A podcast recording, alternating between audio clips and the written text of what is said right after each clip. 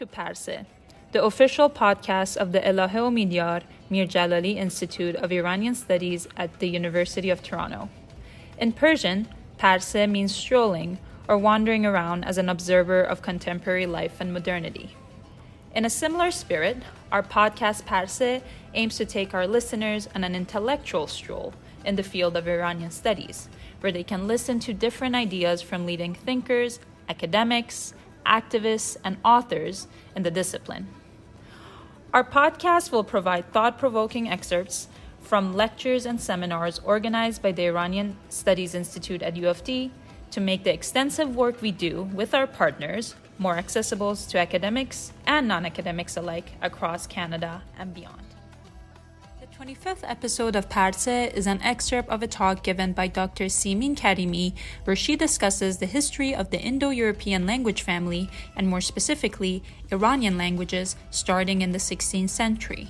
Furthermore, she discusses current trends and prospects in the field of Iranian linguistics, particularly the research undertaken by the Iranian Linguistics Research Team at the University of Arizona, formed in 2015.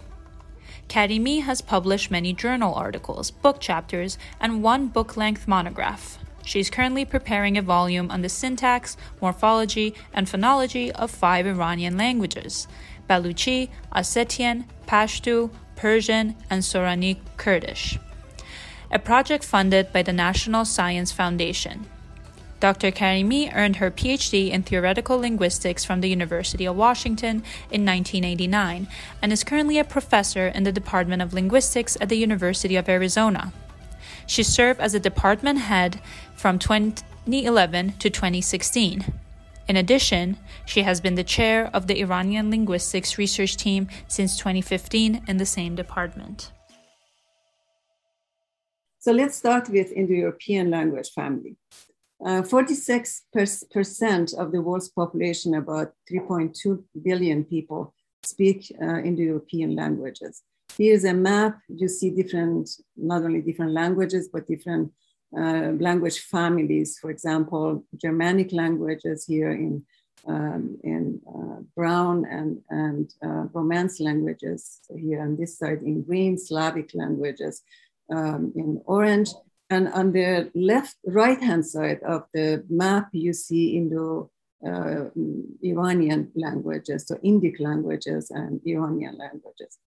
Uh, so these two uh, families, they make uh, uh, a family together, one language family that belongs to Indo-European uh, family.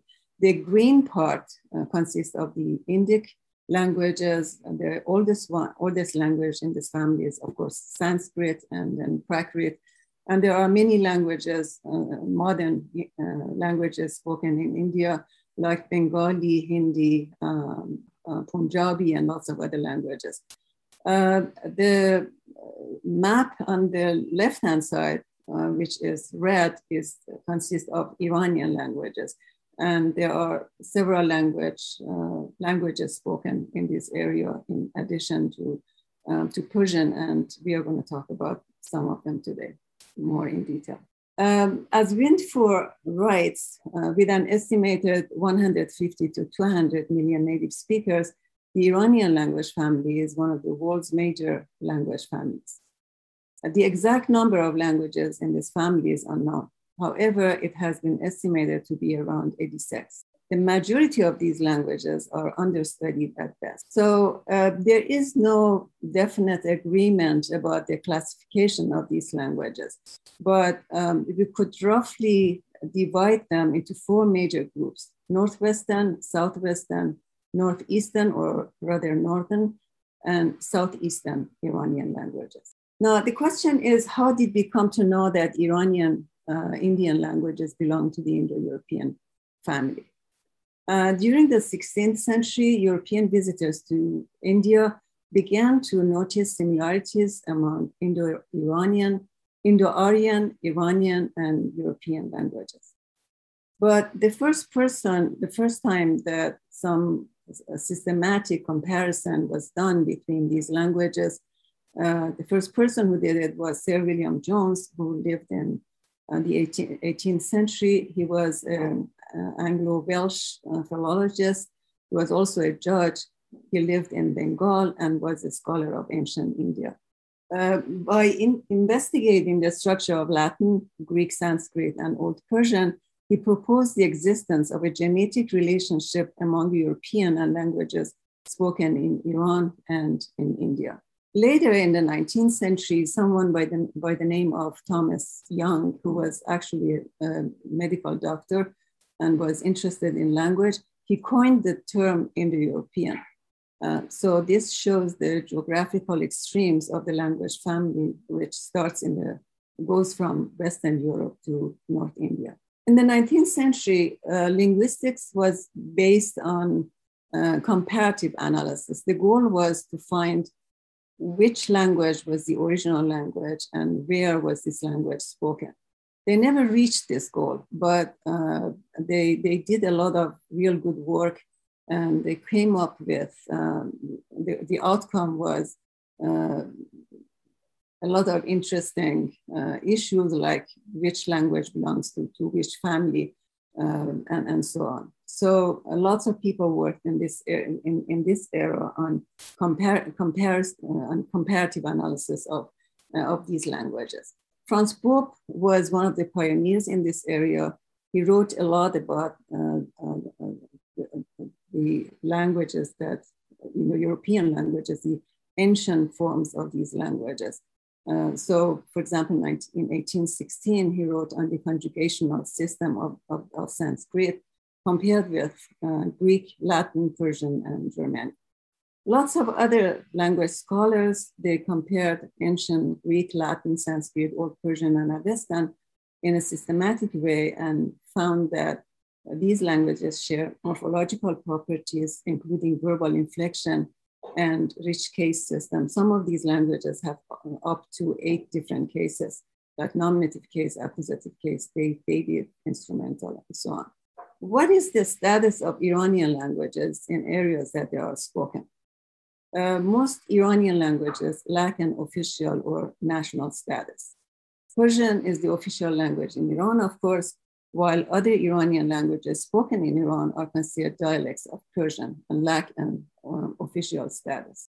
Kurdish is suppressed in various countries where uh, Kurdish people live, and neither Pashto nor Baluchi have an official status at the federal level in any area that they, they are spoken.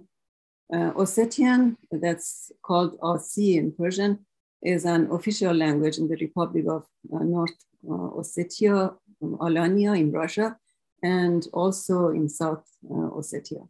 I would like to say a few words about language and dialect because this question always comes up what is a language and when do we call, call something a language and when do we call it a dialect?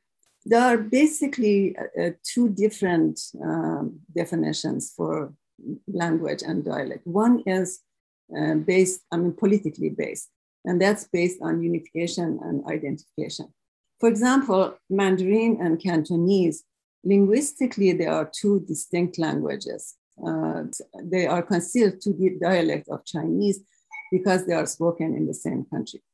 On the other side of the coin, uh, Norwegian, Swedish, and Danish, they are descendants from uh, North Norse they are mutually intelligible. Linguistically, when two languages are mutually intelligible, we call them dialects. I mean, this is, I mean, I'm putting it very in a very simple way. And if they are not understandable, if speakers of two different um, dialects don't understand each other, they're called two different languages. I'm, I'm a native speaker of Persian.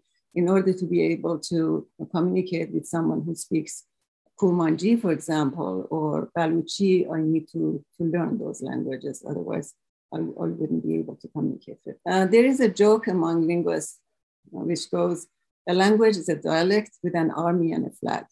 Uh, so basically, if uh, a dialect has an army behind it, it's called a language. Otherwise, it's, an, uh, it's, a, it's a dialect. And there's a lot of truth behind that. Now, let me uh, turn into Iranian linguistics and say a few words about that. Previous work on Iranian languages has mainly focused on various aspects of Persian. This also includes the historical aspect of this language. In the 80s, when I was a graduate student, um, there were only a few of us who were working on Iranian languages, a handful of us. And most of us, maybe all of us, were working actually on, on Persian. Uh, thanks to the rise of modern linguistics, which is based on scientific approach to language, the situation has radically changed. And this is probably one of the reasons, but basically one of the main reasons. Iranian linguistics has become a growing field in terms of the variety of research projects and diversity of languages under investigation. Thank you for listening to this episode of Parse. Your support is invaluable to us. To like, share, or listen to our latest episodes, please head to our pages on Spotify, Apple Podcasts, or wherever else you listen to your podcasts. To p- watch the complete seminars, please head to the Elahe Omidyar Mirjalali Institute for Iranian Studies website and YouTube page, which are linked in the description. See you again on our next episode.